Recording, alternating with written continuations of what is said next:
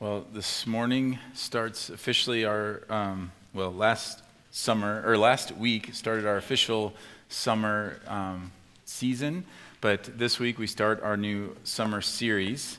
And uh, just want to kind of let you know what's going on. As you may notice, uh, if, if you weren't here last week, that for the summer, um, our elementary age kids, anything, anyone five, um, five and up, gets to be in here with us during the whole time um, whereas normally during the school year up through grade six has faith kids. And so um, this summer we're going to be going through the Psalms. We did this a couple years ago. Um, we'll be covering different Psalms, but we'll just each week um, we will we'll take a different Psalm and just kind of walk through that together. But before um, we do that, I want to pray, and then I just want to um, kind of show how there's a really interesting transition here between between our last series on the Sermon on the Mount and as we kind of go into the Psalms. So let's pray together. Father, we thank you for this time. As always, Lord, we pray that you would be with us. Holy Spirit, that you would move in our hearts, that you would search our hearts and show us if there is any unrighteous way in us. Lord, knowing that you meet us with grace and mercy and forgiveness and also power to walk in the identity that you have already secured for us. So, Lord, let us hear your word. Let us understand with renewed minds and, and love with renewed hearts, that we might live lives of abundance, glorifying you. In Jesus' name, amen. So, before we jump into, we're going to be in Psalm 3 today, so you can, uh, if you have a Bible with you, you can jump there. But before we jump into that, I, I wanted to just um, say one more thing about the last series and how this transitions. So, one of the things I've gotten a lot of feedback about with the Sermon on the Mount is just how convicting this series was. And I'm with you. Like, it was convicting to prepare and convicting to preach and to hear. And it's because the words of Jesus and the Sermon on the Mount are, are just so, they're just so convicting, just on their own. They're, they're easy to understand intellectually, but so hard to receive, and certainly hard to live out. And yet, we tried to point out that the difficulties around, like why the Sermon on the Mount is so challenging to us, is because Jesus is declaring what the kingdom of God is like and that confronts our own kingdoms. And so we don't like it because it pushes against our kingdoms. And so all of those difficulties actually are pretty much solved with one simple question is whose kingdom are you a part of? And that's the question he poses several times in the Sermon on the Mount, telling what the kingdom of God is like. And it's important because what we don't see in the Sermon on the Mount is actually anything that's bad news. Meaning, when we read it, yes, it's challenging, but if you stop and look at the picture that Jesus is painting of the kingdom and the way the world is supposed to work, who wouldn't want to live in that world?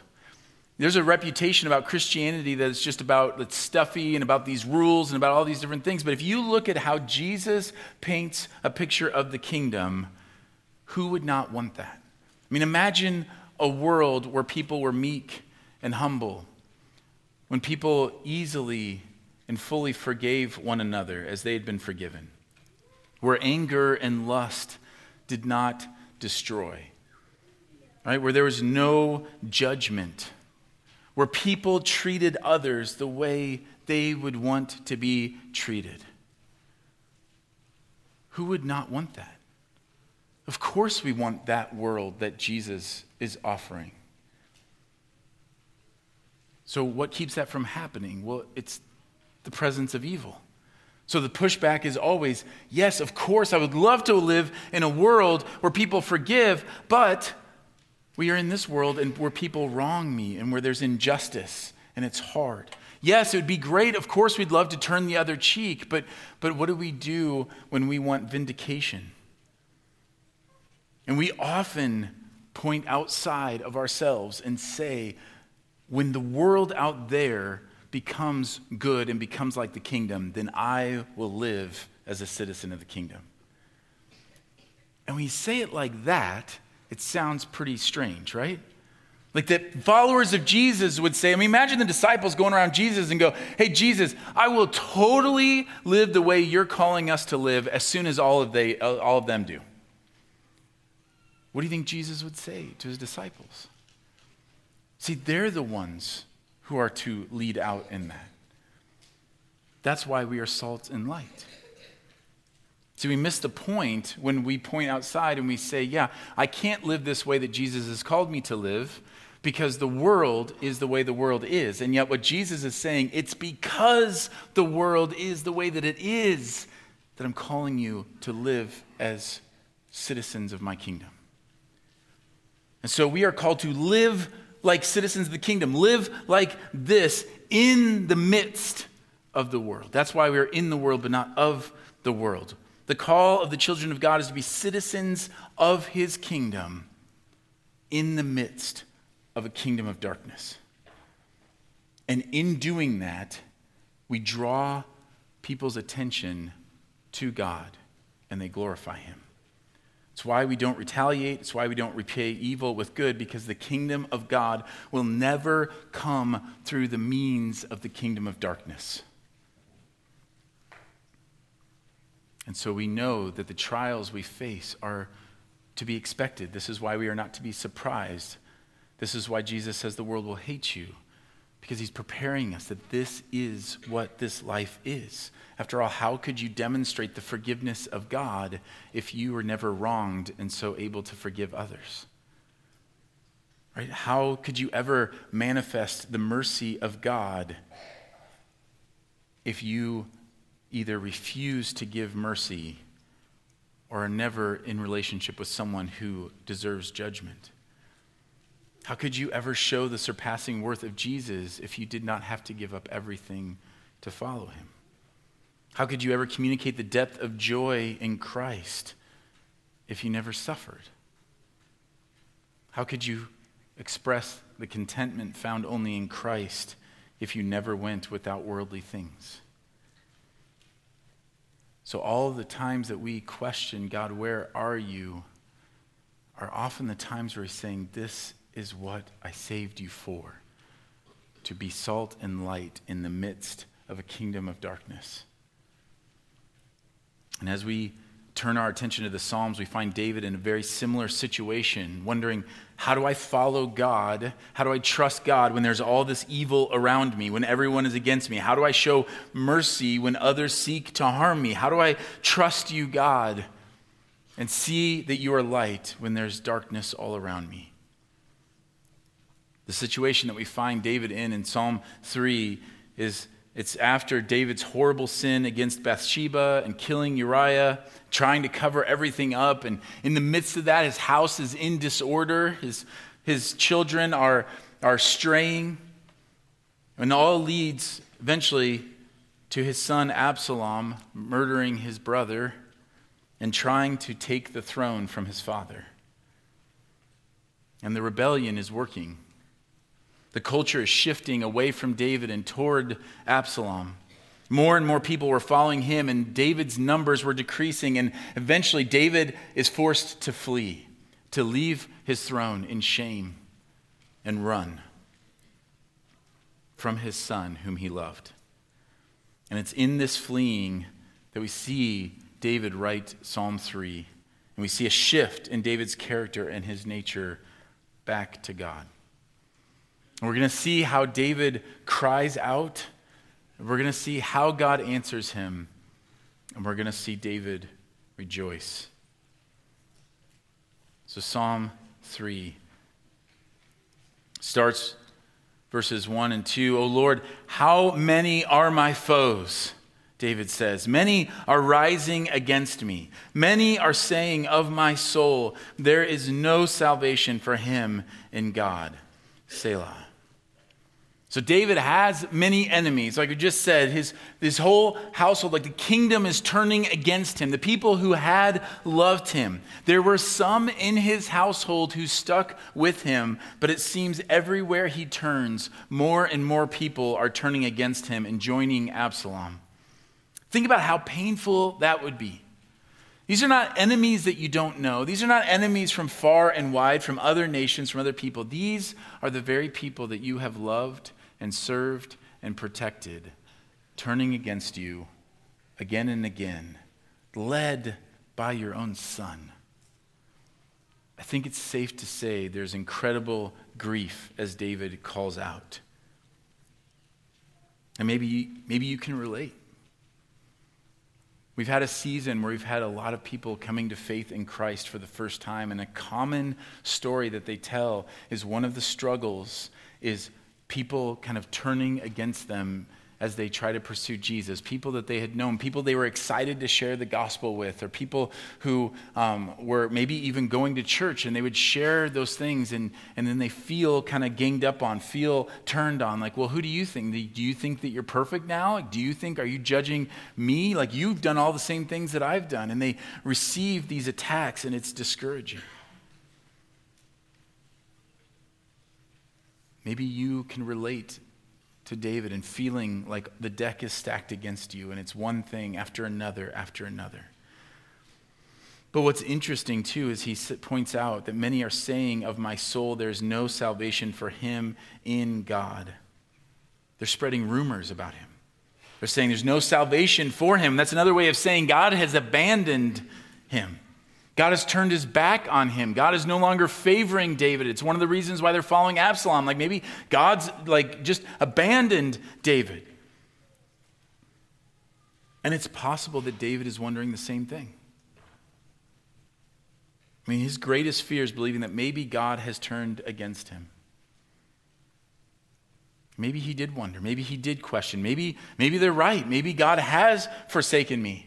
In fact, when they bring the ark with him, when he first flee, and David says, No, take the ark back, because maybe God has just abandoned me. If God looks on me in favor, then I'll return and I will see the ark again. But if not, then whatever is pleasing to the Lord. Maybe he felt that this was all punishment for the sin in his household, or maybe just the natural consequences of things. We don't know. But what we do know is that in the midst of all of that grief and all of that fear, he cries out to God. He doesn't pursue other means of dealing with this. He doesn't go and try to fix it himself. He doesn't go and try to find a bigger army to defeat his son. He cries out to God. And so maybe you feel like a similar situation and you find yourself kind of rotating between anger at God and guilt over your past.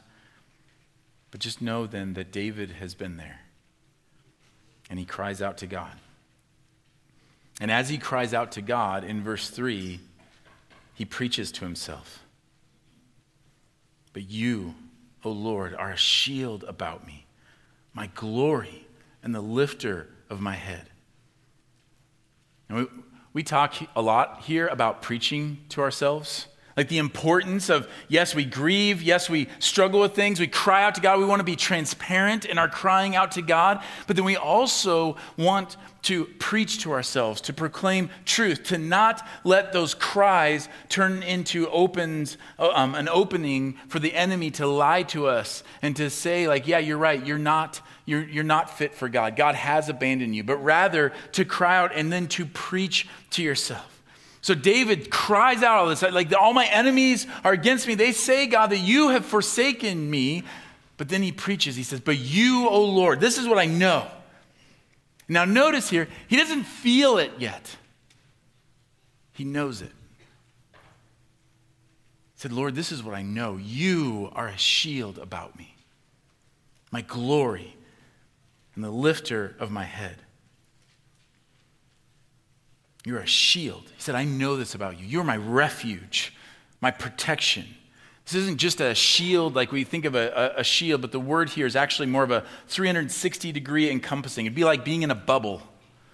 Like you're surrounded on all sides by this shield. He says, I know this. You are a shield. There's no angle that is left exposed to the enemy he says, You are my defender. You can hear these echoings later. Even though I walk through the valley of the shadow of death, I will fear no evil, for you are with me. Your rod and your staff, they comfort me. So he says, You are, Lord, what I know is you are my shield. You are my defender. He says, You are my glory, my victory, where I would rejoice, where I would boast, trusting in your victory. You are my glory and my victory, not my kingdom. So this is important. Like he's also declaring this, Lord, you, the victory is in your hands, not mine. It's not my ability to defeat my enemies. You are the one. If you want to restore me to the kingdom, you will restore me to the kingdom. If you do not want to restore me, then you will do whatever is good and right for you. The victory belongs to you, and you are my victory. Whatever happens, David knows that the Lord will not forsake him. He belongs to the Lord, and that is his victory. So he declares that. You're my shield, you are my glory. And he says, You are the lifter of my head. David's head, as he flees the kingdom, is hung in shame and sorrow and grief. And he wonders all of these things, but he says, No, no, you lift my head. Now, this is critical. Don't miss this. What turns the tide for David as he is declaring these things and praying these things out loud and preaching to himself is not remembrances of his victories. Notice he doesn't say to himself, Well, hey, we've been through this before. Remember Saul chasing us all over? We survived that. We survived Goliath. God never gives you anything more than you can handle. He absolutely does, by the way. If you want to talk more about that, I'd be happy to, but my life is a walking testimony of Him constantly giving me more than I can handle. And so David doesn't encourage himself with any of that. He says, You lift my head. He doesn't encourage himself with all the evil that Absalom has done and how he is good and how he is favored and he's the good guys and they're the bad guys and God won't let the bad guys win. He says, You are my shield. You are my glory. You are the lifter of my head. And that pushes against us because we want to be our own shield. Our instincts are to defend ourselves, to fight fire with fire. But David cries out, The Lord is our shield and our defender. We want to claim our own victory. We want to be our own glory. We want our glory to be in vindication here on earth in victory over our circumstances. We want earthly victories, but the Lord is our victory. And we, we want to pull ourselves up by our bootstraps. We want to lift our own heads. We want to find confidence in boasting ourselves. Like, look at all the things that I've gone through in my life, and I've overcome all of them. Like, I've had this strength, I've had this faith. But it is the Lord who lifts your head. And by the way, I hope that is a great encouragement to those of you who feel like, I couldn't lift my head if I wanted to. You don't have to. It is the Lord who lifts your head. Whatever season you find yourself in, preach the truth of God to yourself as part of crying out, even if your heart isn't there, and declare these things about Him. And David does that. I this is my situation. These are my circumstances. I'm crying out to you, God. But this is what I know is true.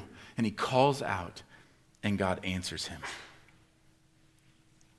I cried aloud to the Lord, and he answered me from his holy hill, Selah. And many here will say, That's my problem. Jay, that, that is my problem. I have cried out to God, and he hasn't answered me. That's why I'm struggling. That's why I don't believe. And I understand that feeling. And I think David would understand that feeling. And here's what I would want to just gently say that maybe the problem isn't that God isn't answering you. maybe the problem is you don't like the answer he's giving. And you're only hearing, you're only listening for one answer, and you're missing everything else that he's saying to you. And I get it. I mean, have you ever been in a situation with somebody where, where you're trying to explain to them why you did something or why you think something, and they just keep coming back of like, you're not listening to me. And what they really mean is, you don't agree with me. If you were listening to me, you would agree with me and you would do what I'm asking you to do. Have you been there? I would just submit that that is often what, how we just would describe our prayer life if we're honest. God, here is my list of things that I think need to be done. And I'm going to sit here and wait for you to do them. And we equate that with Him answering us. But what if the better statement and the better question to ask ourselves is instead of saying, God, I, are you listening? To turn it back on ourselves and say, Self, am I listening? Like maybe God is actually listening. Maybe the problem isn't that God isn't answering. Maybe the problem is that you and I aren't listening. Because we only hear what we want to hear. And when we don't hear what we want to hear or see what we want to see, we think He's gone. Unless your idea of prayer should be just telling God what you want to have happen and Him doing it. And can I just tell you, it's really good news that He doesn't operate that way.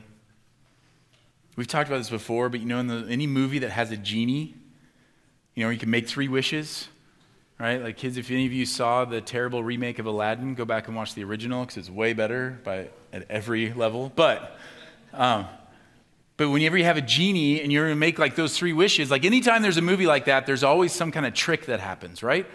Because you have to be careful because someone will wish for something and the genie will be like, aha, and they'll grant the wish, but it's not actually what they wanted. Like, I want a million bucks. And then they end up looking out there and there's a million deer out in their backyard, right? Which some of you would be like, that's exactly what I was asking for, a million bucks. That's, that's exactly what I wanted. So, um, but most of the time, like you say, no, that's not what I wanted. And so, isn't it good that God doesn't function that way with us? Like, isn't it good that you can just have the freedom to cry out to God and just tell Him all the things you think you want, all the things you're afraid of, all the things you're frustrated by, all the things, and that He's not going to be like, well, you told me to take him out. Like, you told me, like, you wish something bad would happen to him, so I did it. Like, can't blame me. No, God, like a wise and good father, listens to us. And He says, child, I hear you. This is what I'm saying to you because I love you. Praise God that He handles all of our junk and He hears it and He answers the questions that we should have asked. He gives us the desires that we truly have. And David knows this, and so he cries. And he cries aloud, by the way. And I do just want to point this out that I cried aloud. Now, I become convinced that, yes, of course, God hears our silent prayers. Of course, He hears the cries of our heart. That is 100% true. But, especially in a culture that tends to be a little quieter than some other cultures that, that I've been in, I wanted just to say, like, there's something really valuable and powerful about declaring out loud. Right? That's why we sing out loud. Sometimes we pray out loud. I remember one time praying that God would, would deliver me from just this mental, like from some of the depression that I was battling. And I, and I was praying, and people were praying for me. And the friend that I had that was praying with me, he said to me, he said, You need to say it. You need to ask. And I was like, Well, you just asked for me. And he just felt really strongly, You need to ask. And I did. And it was different. So sometimes, like when I'm in counseling, I'll tell people, you need to ask for this. Cry out loud and tell Him. It's partly, again, what we do when we sing. We get to sing. We're going to sing this psalm at the end of this. And I'm just going to encourage you to just sing it out. I don't care how bad you are at singing. A lot of us are bad at singing, but it's beautiful. It's only beautiful here, though, by the way. Not, not like other places, not so much. But here, it's beautiful. And so you cry aloud and then listen. Listen to him. And some people say, like, well, how do you hear him? How do you know that it's him? And the most basic and simplest way I can give you to do that is to read his word and to pray it back to him and then listen for his voice. Jesus says that my sheep will know my voice. So he empowers you in the Holy Spirit. The Holy Spirit dwells in you. If you have professed Jesus as your Lord and Savior and committed your life to being in his kingdom, then the Holy Spirit dwells in you and you have the ability to hear him. If you don't hear him, that's just probably due to a lack of practice, like all of us struggle with. So practice and listen. And the best way I have found to practice is to read his word and to pray it back to him. And then as I'm hearing that voice and listening, I say, Does that sound like something he says? Does that sound like him?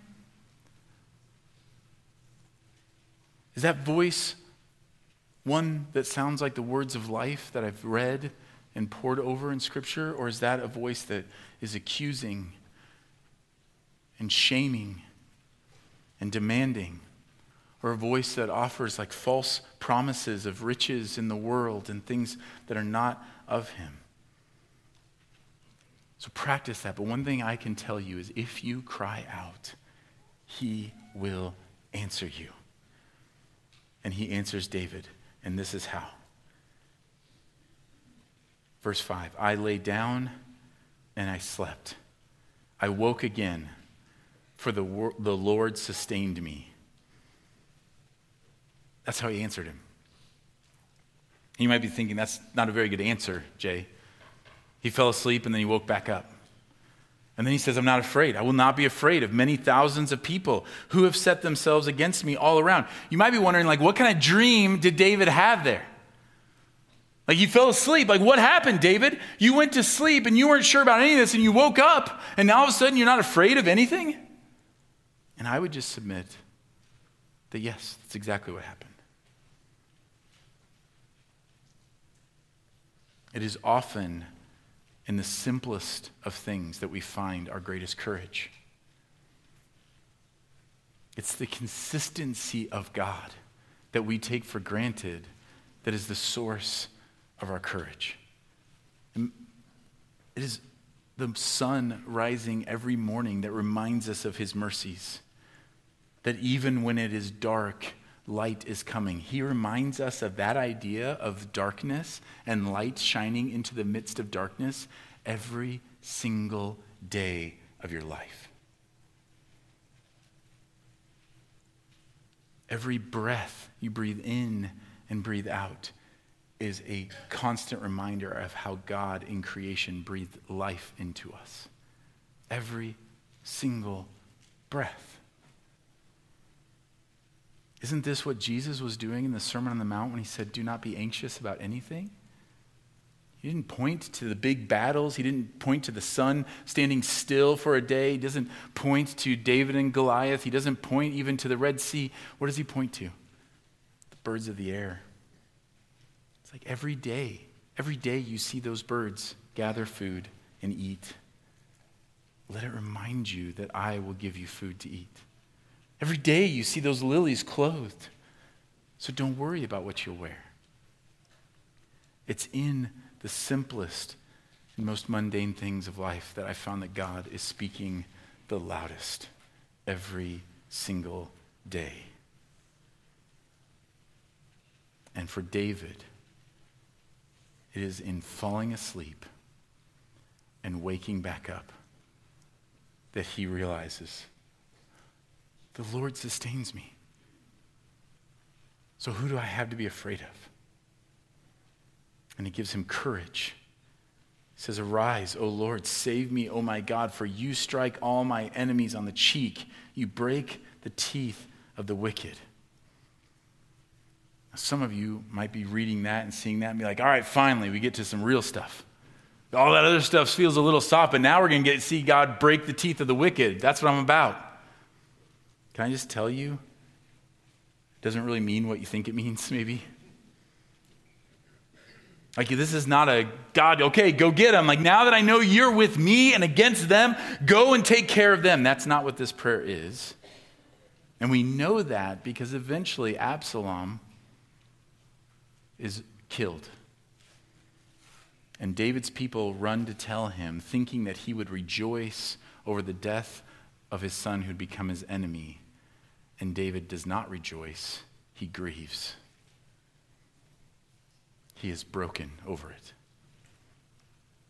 Because David does not take joy in the death of his enemies.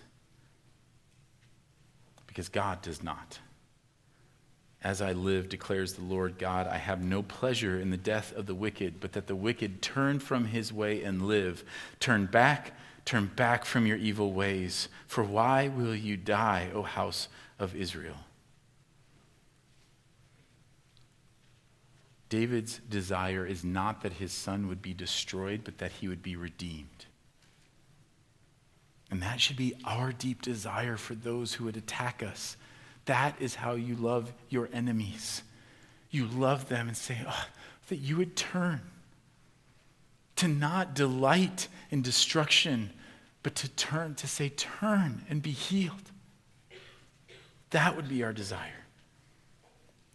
So then what does he mean by breaking of the teeth? Well, simply it's this idea of like comparing your enemies with wild animals that seek to attack you and the breaking of the teeth basically means to render them harmless and ineffective. It would be like taking the venom out of a snake.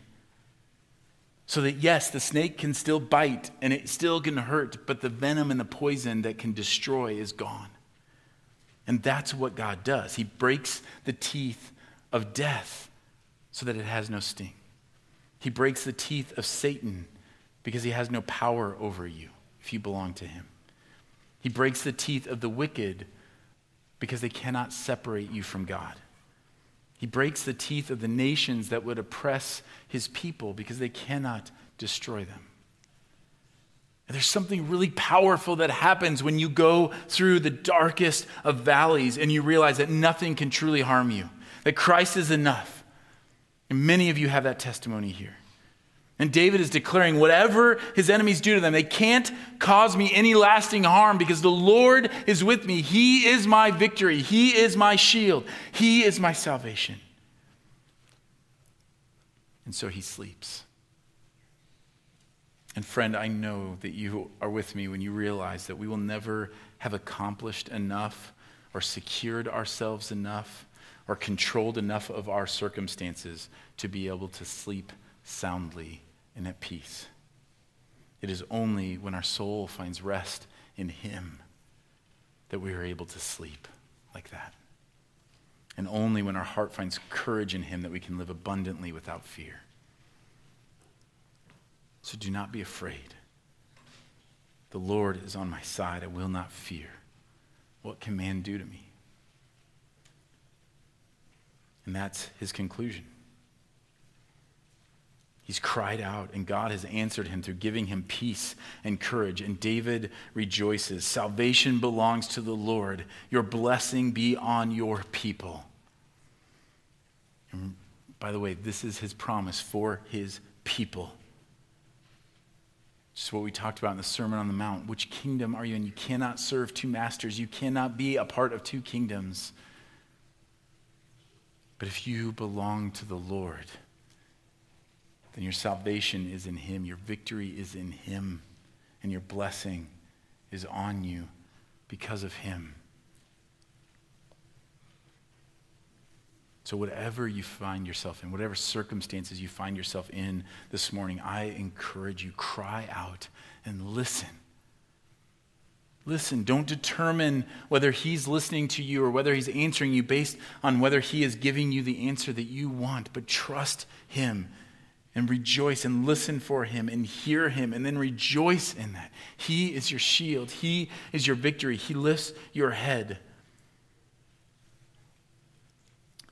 This morning I had a different conclusion from this, and I was in the office and I had a letter in there.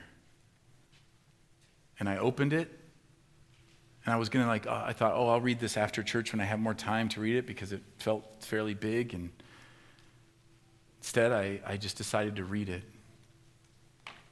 And these are the kinds of things that you just say, okay, God, I'm not going to read all of this. I did ask for permission and was given it. I suppose I could ask for permission and not be given it. And if I just said I, was, I asked for permission, but I was given it. Just share a couple pieces of this, of what this person's journey has been like lately with the Lord. And you'll see why I thought this is a much better illustration than the ones that I had come up with.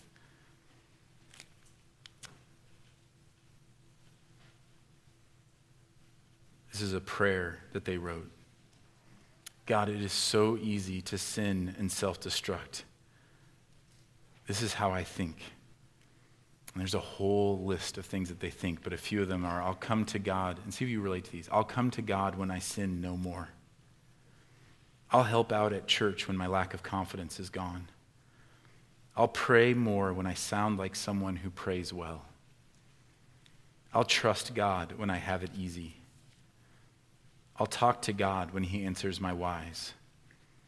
I'm sure I'll sleep well when my past doesn't haunt me. And there is a whole list. And this person says, So I was driving around saying, Lord, please help me. And God very clearly asked me how many Bibles I had. And I said, God, you know a lot. And he said, Then go look. And I got home, and here I am, and I'm going to look. And these are the passages.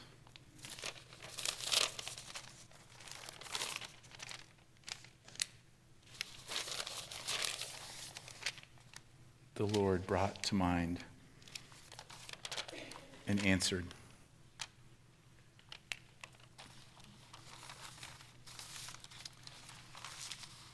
And they said at the end, Lord, thank you for your word. I've never been this transparent with you. God, I feel like you've wrapped your arms around me and told me everything will be okay. You opened my eyes, Lord. Please help me accept and expect hills and valleys. Don't let me forget that in my toughest seasons, I cried out to you and I was never alone. You are always with me. Thank you, Lord, for sanctifying me.